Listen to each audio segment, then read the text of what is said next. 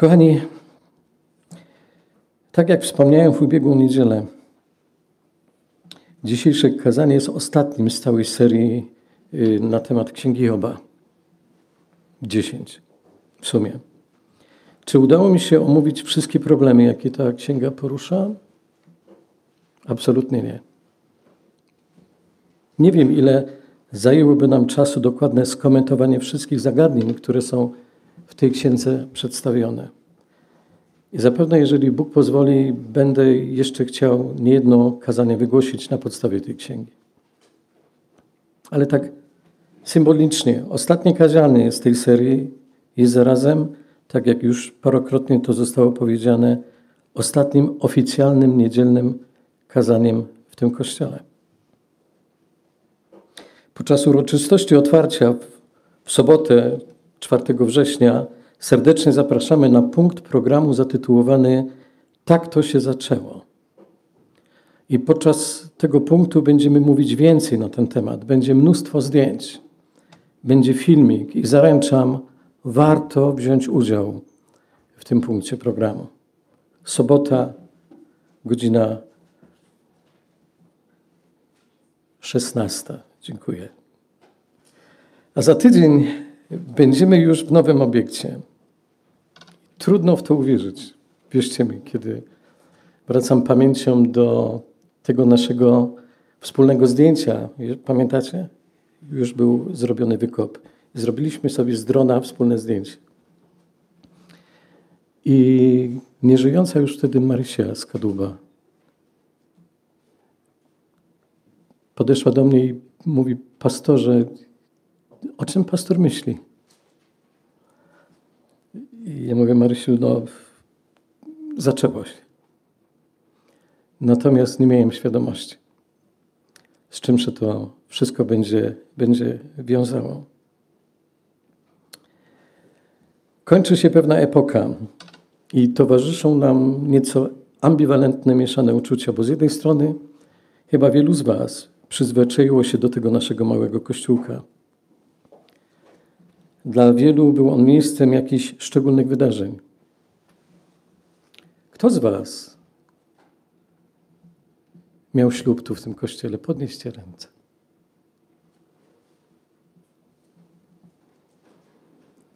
Kto z Was był konfirmowany tu w tym kościele? Podnieście ręce.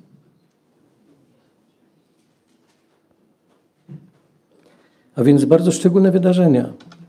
Przeżywaliśmy chrzciny, roczki.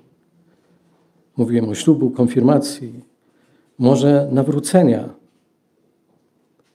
Kto z Was się nawrócił w czasie zwiastowań tutaj w kościele? Macie odwagę, żeby podnieść ręce? Albo przeżył coś szczególnego? Kochani, natomiast z drugiej strony chcemy już być w nowym miejscu. Ekscytujemy się na samą myśl. Ania o tym mówiła, o ekscytacji. Ekscytujemy się na samą myśl, co Bóg pozwoli nam w, tym kościele przeżywać. I naprawdę ja wiem, że Bóg nas zaskoczy. I chciałbym, żeby tak było, żebyśmy inaczej. Nie, że ja bym chciał, żeby tak było, ale chciałbym, żebyśmy wszyscy byli, mieli taką ekscytację, gdy chodzi o to, o to nowe miejsce.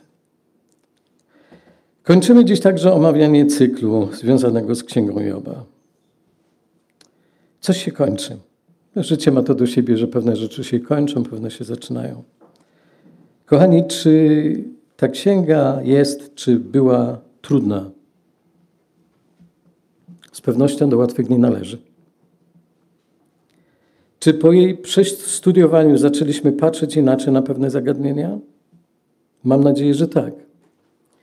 Jeśli będziemy do niej wracać, nie będziemy traktować tej księgi jedynie w kategoriach dramatycznej historii o cierpieniu Joba, lecz popatrzymy na nią jako na świadectwo o Bogu, o Jego wierności, o Jego wielkości. I chcemy tak traktować tę księgę. Nie jako relację pewnych sytuacji, które się wydarzyły, bo owszem, to wychodzi na pierwszy plan kwestia cierpienia, tego wszystkiego, co miało miejsce w życiu tego człowieka. Ale tak naprawdę, jeżeli pamiętacie, wiele razy mówiłem, że nie to jest najważniejszym elementem gdy chodzi o tę księgę. Bo nie chodzi o to, tu nie idzie na pierwszy rzut oka, tu nie idzie na pierwszy plan temat cierpienia, ale tego, kim Bóg jest. Bo praktycznie Księga Joba mówi o Bożej wierności, o Bożej miłości, o Bożej wielkości. Kochani, niektórzy czytając Biblię podkreślają ważne dla nich wersety. Macie taki zwyczaj? Podkreślania, zakreślania. Teraz jest o wiele łatwiej. Mamy zakreślacza, więc ja też mam bardzo wiele w swoich Biblii zakreślonych wersetów, także w Księdze Joba. Jednym z nich jest jeden werset, który chciałbym na koniec tego cyklu przytoczyć. Proszę, byście powstali. Rozdział 13. Pierw przeczytam werset według tłumaczenia Biblii Warszawskiej. Chodzi o wiersz 15. I może jak go będziemy czytać, to będziemy się zastanawiać, o co chodzi, dlaczego akurat taki. A potem przeczytam według tłumaczenia Biblii Tysiąclecia. I to tłumaczenie bardziej, myślę, oddaje znaczenie. 15 werset. Tak czy owak, on mnie zabije, już nie mam nadziei jednak swojej sprawy będę przed nim bronił. Natomiast Biblia Tysiąclecia tłumaczy to w taki sposób. Choćby mnie zabił wszechmocny, ufam i dróg moich przed nim chcę bronić. Zajmijcie miejsce.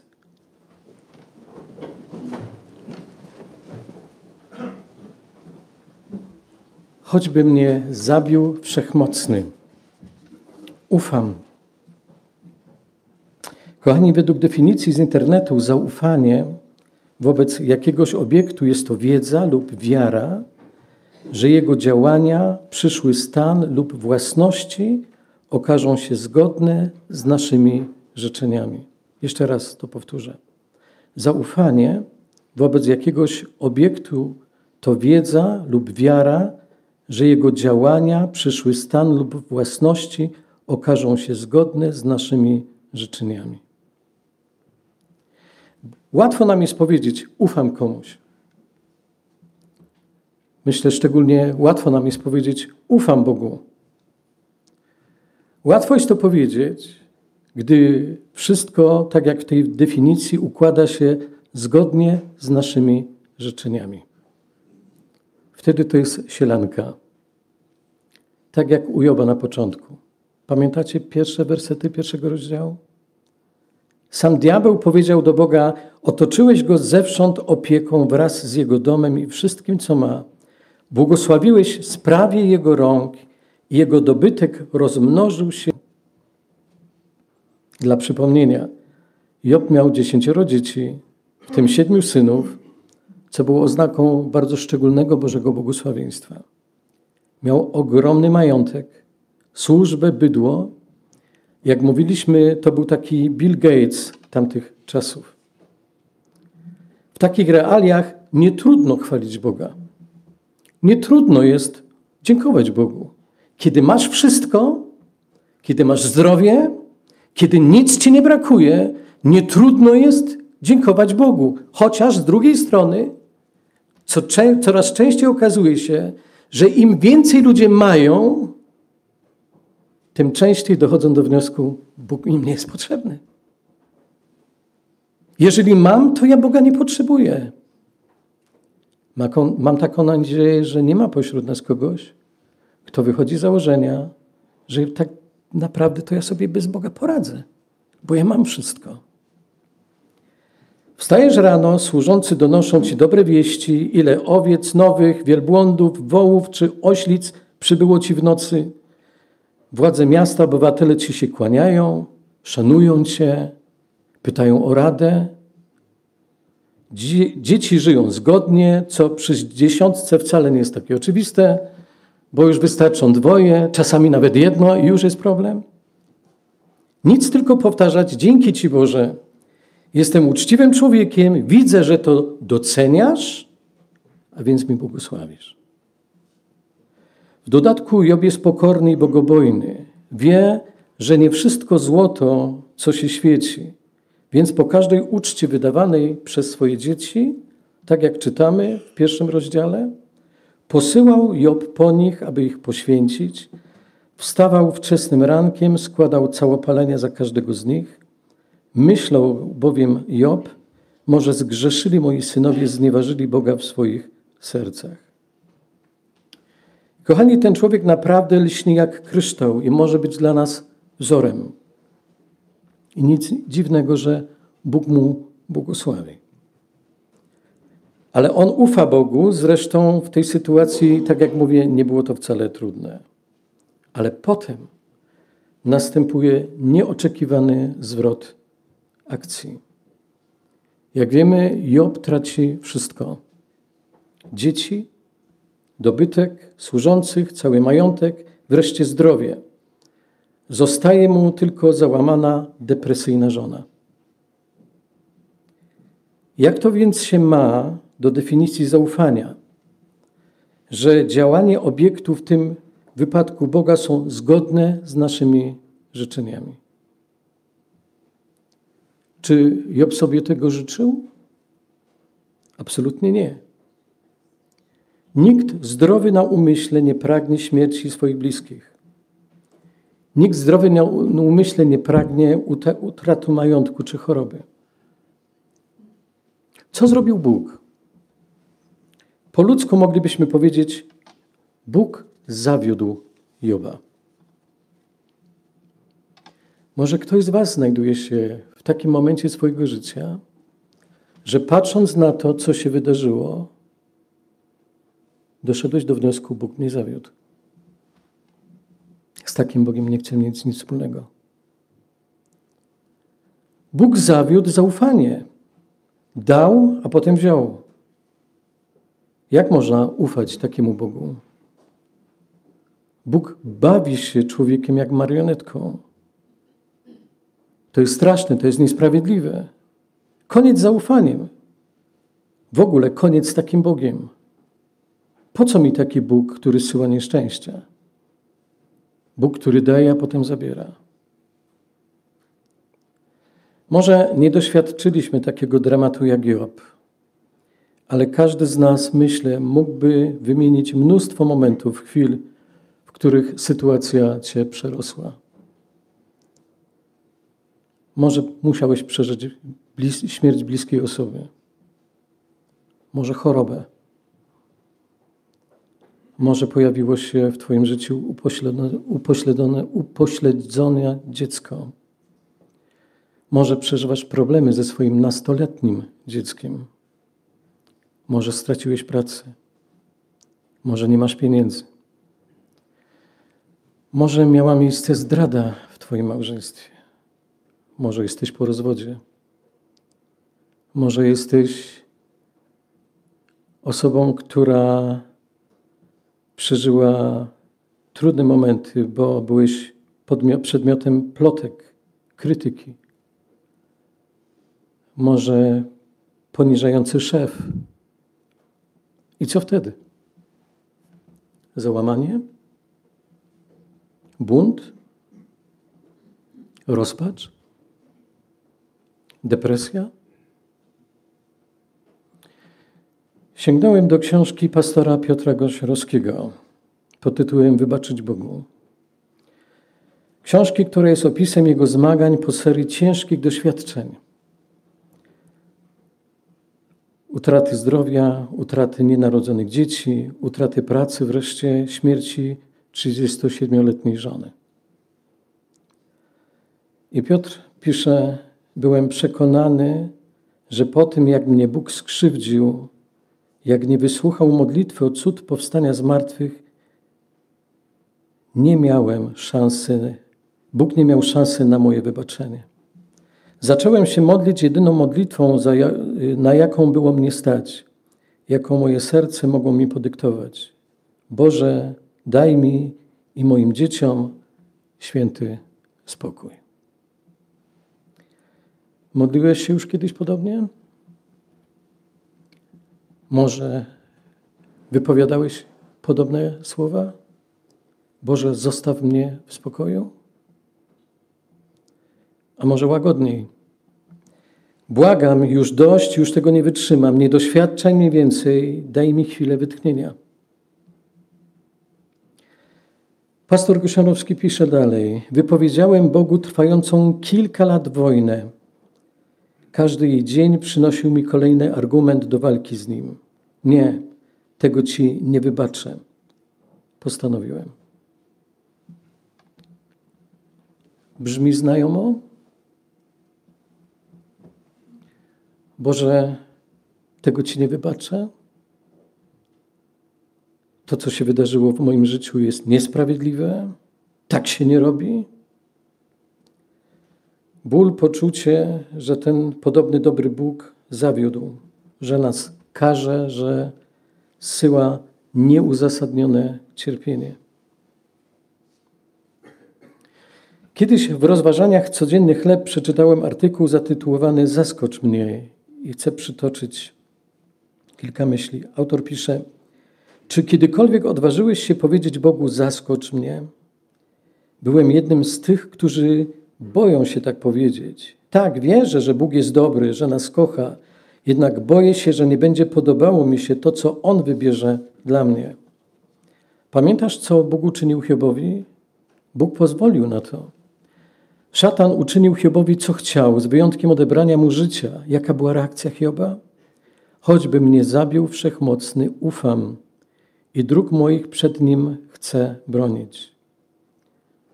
Bóg pozwala, aby wydarzyły się pewne rzeczy ze swoich powodów, bez względu na to, czy je rozumiemy, czy nie. Często wydarzają nam się pewne rzeczy, których po prostu nie potrafimy zrozumieć. Jednak zamiast wątpić w dobroć Boga, powinniśmy Mu zaufać. Tyle autor tego rozmyślenia. Ale ktoś pomyśli, zaufać, gdy nie rozumiem? Zaufać, kiedy zostałem skrzywdzony? Zaufać, choć mnie tak Bóg bardzo zawiódł? Nie. To jest niemożliwe. A jednak, jeżeli ktoś z Was znajduje się w takiej sytuacji, albo ktoś znajdzie się w takiej sytuacji, czego jest to teraz jeszcze nie jesteście świadomy, to chcę Ci powiedzieć, że to jedyne wyjście, by wyrwać się z kręgu bólu, depresji, poczucia skrzywdzenia. By doznać uleczenia zranionych emocji. Bo co w przeciwnym razie ci pozostanie? Gorycz, zgorzknienie, zamknięcie w twardziej skorupie i powtarzanie tego do końca życia ci tego nie wybaczę. To jest moja i Twoja decyzja. Albo nie rozumiejąc tego, z czym się borykasz, nie rozumiejąc, mówisz, Panie, chcę Ci zaufać pomimo wszystko. Albo będziesz rozgoryczony, będziesz zgorzkniały, zamkniesz się w twardej swojej skorupie i powiesz w życiu do końca nie wybaczę Ci, co zrobiłeś. Co wybierzemy? Zaufanie czy odwrócenie się od Boga? Bo jak powiedziałem, to my sami decydujemy, czy zaufamy.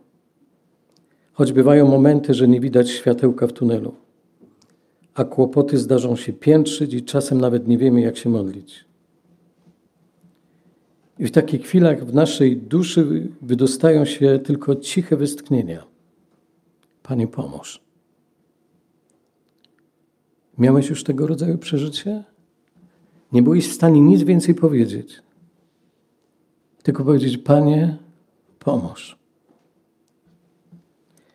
Czasami wręcz mamy wrażenie, że Bóg nie słyszy naszych błagań, nie odpowiada na nasze prośby. Ale nawet wtedy, nawet wtedy możemy zaufać, tak jak pisze, pisze król Dawid. Choćby nawet szedł ciemną doliną, zła się nie ulęknę, boś Ty ze mną.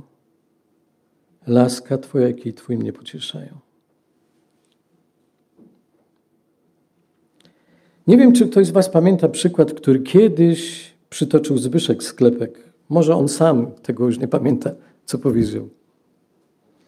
Przyrównał on przechodzenie przez doświadczenia do ucierania ciasta. Mówił, że pomagał mamie przy ucieraniu świątecznej babki. Wydawało mu się, że robi to już bardzo długo i co jakiś czas pytał, czy już dość. Mama patrzyła do miski i stwierdzała: Jeszcze nie, jeszcze trochę. Jeszcze nie jest gotowe. Zbyszek był już naprawdę zniecierpliwiony, bo wydawało mu się, że ręka mu odpadnie, a produkty są utarte na puch. Ale mama powtarzała: Jeszcze nie, jeszcze nie jest takie, jakie być powinno. Aż wreszcie stwierdziła, że teraz jest dokładnie tak, jak powinno.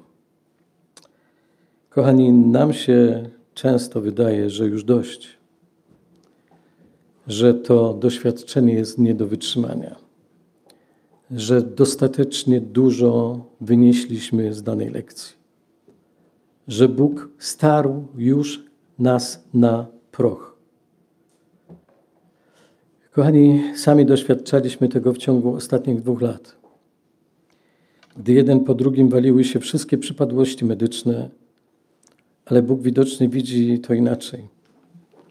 Stwierdza, że nie jesteśmy jeszcze gotowi, że potrzebujemy jeszcze trochę ucierania. Aż wreszcie powie, właśnie to jest to, o co mi chodziło. Kochani, jedynie to, co możemy zrobić w takich sytuacjach, to to, jak postąpił i powiedział Job. Zaufać Bogu, że On wie, co robi. Job wołał, choćby mnie zabił wszechmocny, ufam i dróg moich przed Nim chcę bronić. Tak, możesz przedstawiać Bogu swoje racje, możesz krzyczeć, że to niesprawiedliwe, że to nie jest tak, jak powinno być, że Bóg cię zawiódł, ale jedynym wyjściem, by przestać cierpieć, jest na nowo Bogu zaufać, nawet jeżeli tego nie rozumiesz. Pastor, pastor Gąsiorowski napisał nam w dedykacji swojej książki nie dlatego, że wiem, ale dlatego, że ufam. Ufam, choć nie rozumiem. A pastor Barczuk, gdy odwiedził mnie po udarze, modlił się, Boże, nie rozumiemy, ale czy my musimy rozumieć? Nie zawsze, nie, będzie, nie zawsze będziemy rozumieć. Albo na przykład zrozumiemy po czasie. Ale mimo wszystko musimy ufać, bo Bogu nic nie wymyka się spod kontroli. Kochani, jeżeli popatrzymy do Biblii, szczególnie do psalmów, to zauważymy, że mnóstwo razy pada w tych psalmach słowo ufność czy zaufać. Mam większość podkreślonych, gdy idzie o moją Biblię, mój egzemplarz. Kiedy je podkreślałem? Kiedy przechodziłem przez problemy, doświadczenia. I wiele razy warstw jest kilka, bo czasami to był długopis, potem to było na zielono, potem na żółto. Kochani, bo tylko zaufanie Bogu pozwala nam wyjść z problemów, zachowując pokój umysłu i pokój duszy. Tylko zaufanie Bogu pozwala nam wyjść z doświadczeń, zachowując pokój serca. A pokój Boży, kojarzycie te słowa, który przewyższa wszelkie zrozumienie, ten będzie strzec serc waszych i myśli waszych. W psalmie wiele razy czytamy, Bogu ufam, nie lękam się, cóż może mi uczynić człowiek? Psalm 56. Psalm 42. Czemu rozpaczasz duszo moja i czemu drżysz we mnie? Ufaj Bogu, gdyż jeszcze sławić Go będę. On jest zbawieniem moim i Bogiem moim. Nie jest łatwo wyznać, jak Job, choćby mnie zabił wszechmocny, ufam. Nie tylko nie jest łatwo, ale to jest potwornie trudne. To oznacza, że bez względu na to, jak się czuję albo czego doświadczam, mogę podjąć decyzję polegania na Bożym Słowie. Pomimo wszystko nawet jeżeli okoliczności mówią, że jest inaczej, pomimo wszystko chcę polegać na Twoim słowie, Panie. Bo albo ufam Bogu, Jego obietnicom, albo pogrążam się w użaleniu nad sobą, w smutku, w żalu czy potępieniu samego siebie za to, co zrobiłem. Albo zaufam Bogu, Jego obietnicom, albo zacznę się pogrążać w użaleniu nad sobą, w żalu, potępianiu za to, co zrobiłem. To nie znaczy, że nie możemy w swoich emocjach mówić Bogu to, co czujemy. Bóg też to czynił. Pan Jezus, jeżeli pamiętacie, w ogrodzie Getsemane, kiedy bał się i prosił, żeby ten kielich go minął, ale potem do, dodał, ale nie moja wola, ale Twoja, niech się stanie. Kochani, my również możemy mówić Bogu w naszym bólu. Możemy mówić o naszym bólu. Możemy spierać się tak jak Job, krzyczeć. Ileż to więc jest moich przewinień i grzechów? Ujawnij mi mój postępek i grzech. Czemu zakrywasz swoje oblicze, uważasz mnie za swego wroga?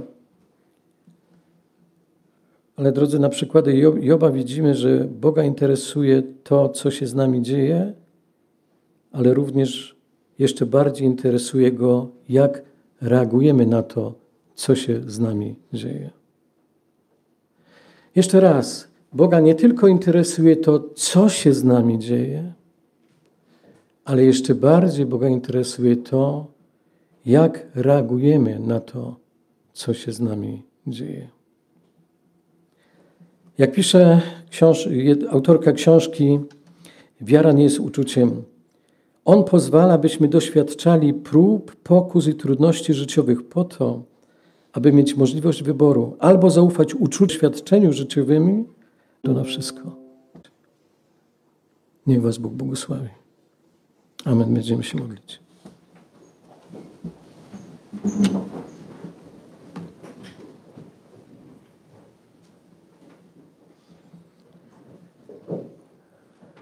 Dziękujemy Ci, Ojcze, za to, że, że Ty jesteś na wyciągnięcie ręki. Dziękujemy Ci, że znasz każdego z nas.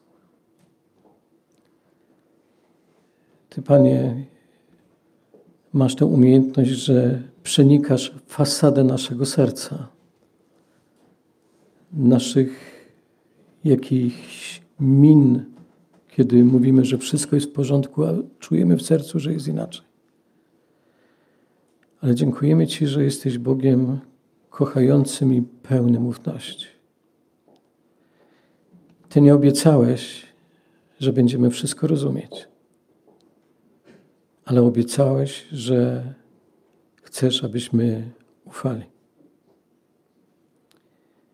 Panie, modlę się o tych, którzy są w trudnym doświadczeniu. O tym, którym zawaliło się wiele w życiu. Gdy chodzi o chorobę, o jakiś trudny moment życia, może problemy w domu, może problemy w rodzinie, z dziećmi. Panie, kiedy wydawało nam się, że do tej pory jesteśmy, byliśmy w stanie sobie radzić ze wszystkim, a teraz się wszystko nam zawaliło. Rzeczywiście, Panie, chcemy Cię prosić, abyś dał nam siłę i pragnienie i determinację, pomimo wszystko ufać. Dziękujemy Ci, że Ty się nie zmieniasz. I Panie, chcemy się modlić o tych, którzy są chorzy. Chcemy modlić się o ich najbliższych, którzy przeżywają doświadczenia. Aby oni mogli być podnoszeni przez Ciebie. Chcemy Cię, Panie, prosić o tych, którzy są chorzy, którzy borykają się z diagnozami trudnymi do zaakceptowania ale Ty jesteś Bogiem Wszechmogącym i prosimy Cię o tych wszystkich, których mamy na liście. Te osoby, które są z imienia wymienione, ale też te bezimienne. Prosimy Cię, Panie, abyś Ty dawał to, co jest potrzebne. Ale przede wszystkim, Panie, żeby każdy z nich mógł doświadczać Twojej bliskości, Twojej obecności, Twojego pokoju. Panie, w Twoje ręce polecamy i nas, jak tu jesteśmy, nasz zbór. Dziękujemy Ci za tych 65 lat błogosławieństwa, którego doświadczaliśmy tu w tym kościele. Ale Panie, chcemy z taką ufnością i nie wiedząc, co będzie się działo w najbliższym czasie, chcemy też i przyszłość tego budynku, do którego wyjdziemy, oddawać Twoje ręce, prosząc Cię, żebyś Ty był tam obecny. Abyś, Panie, był takim bijącym sercem, chociaż jest powiedziane, że Ty nie mieszkasz w murach zbudowanych przez człowieka. Ale Panie, spraw, żeby to nowe miejsce mogło być błogosławione dla wielu. Chcemy Cię, Panie, prosić o siebie nawzajem, o nasze domy, nasze rodziny. Panie, chcemy Cię też prosić o tych, którzy potrzebują modlitw, kiedy w całym Kościele, Panie, zanoszone są modlitwy o tych ludzi, którzy koczują na granicy, nie tylko tych, którzy, Panie, nie mam słów, patrząc na to, co się dzieje, w jaki sposób my jako ludzie, często jako politycy, próbują wykorzystać sytuację, ale Panie, Ty widzisz każdego człowieka. Proszę, abyś Ty, którzy są rzeczywiście w potrzebie, żeby zostali zaspokojeni przez Ciebie, żeby też dał, były dane środki, żeby rozwiązać te sprawy związane z tymi ludźmi, którzy nie mają terrorem. Panie, Ty jesteś Bogiem, który zabezpiecza wszystko, ale spraw, żebyśmy też byli narzędziami, które Ty będziesz używał w rozwiązywaniu wielu spraw. Oddajemy się w siły na ten tydzień, który jest przed nami. Panie, daj, żebyśmy byli zachętą, abyśmy jeszcze pomimo tego, że jesteśmy zmęczeni, ale Panie, chcemy trwać przy Tobie. Chcemy prosić Cię o Twoje błogosławieństwo i na te projekty, kiedy będziemy czytać Biblię, kiedy będzie ta wystawia, Panie, kiedy jeszcze jest wiele prac do zrobienia, abyś Ty był wywyższony, uwielbiony. Dziękujemy za Twoją wierność, której doświadczaliśmy. A modlimy się o to, Ojcze, przez Pana Jezusa, w mocy Świętego Ducha. Amen.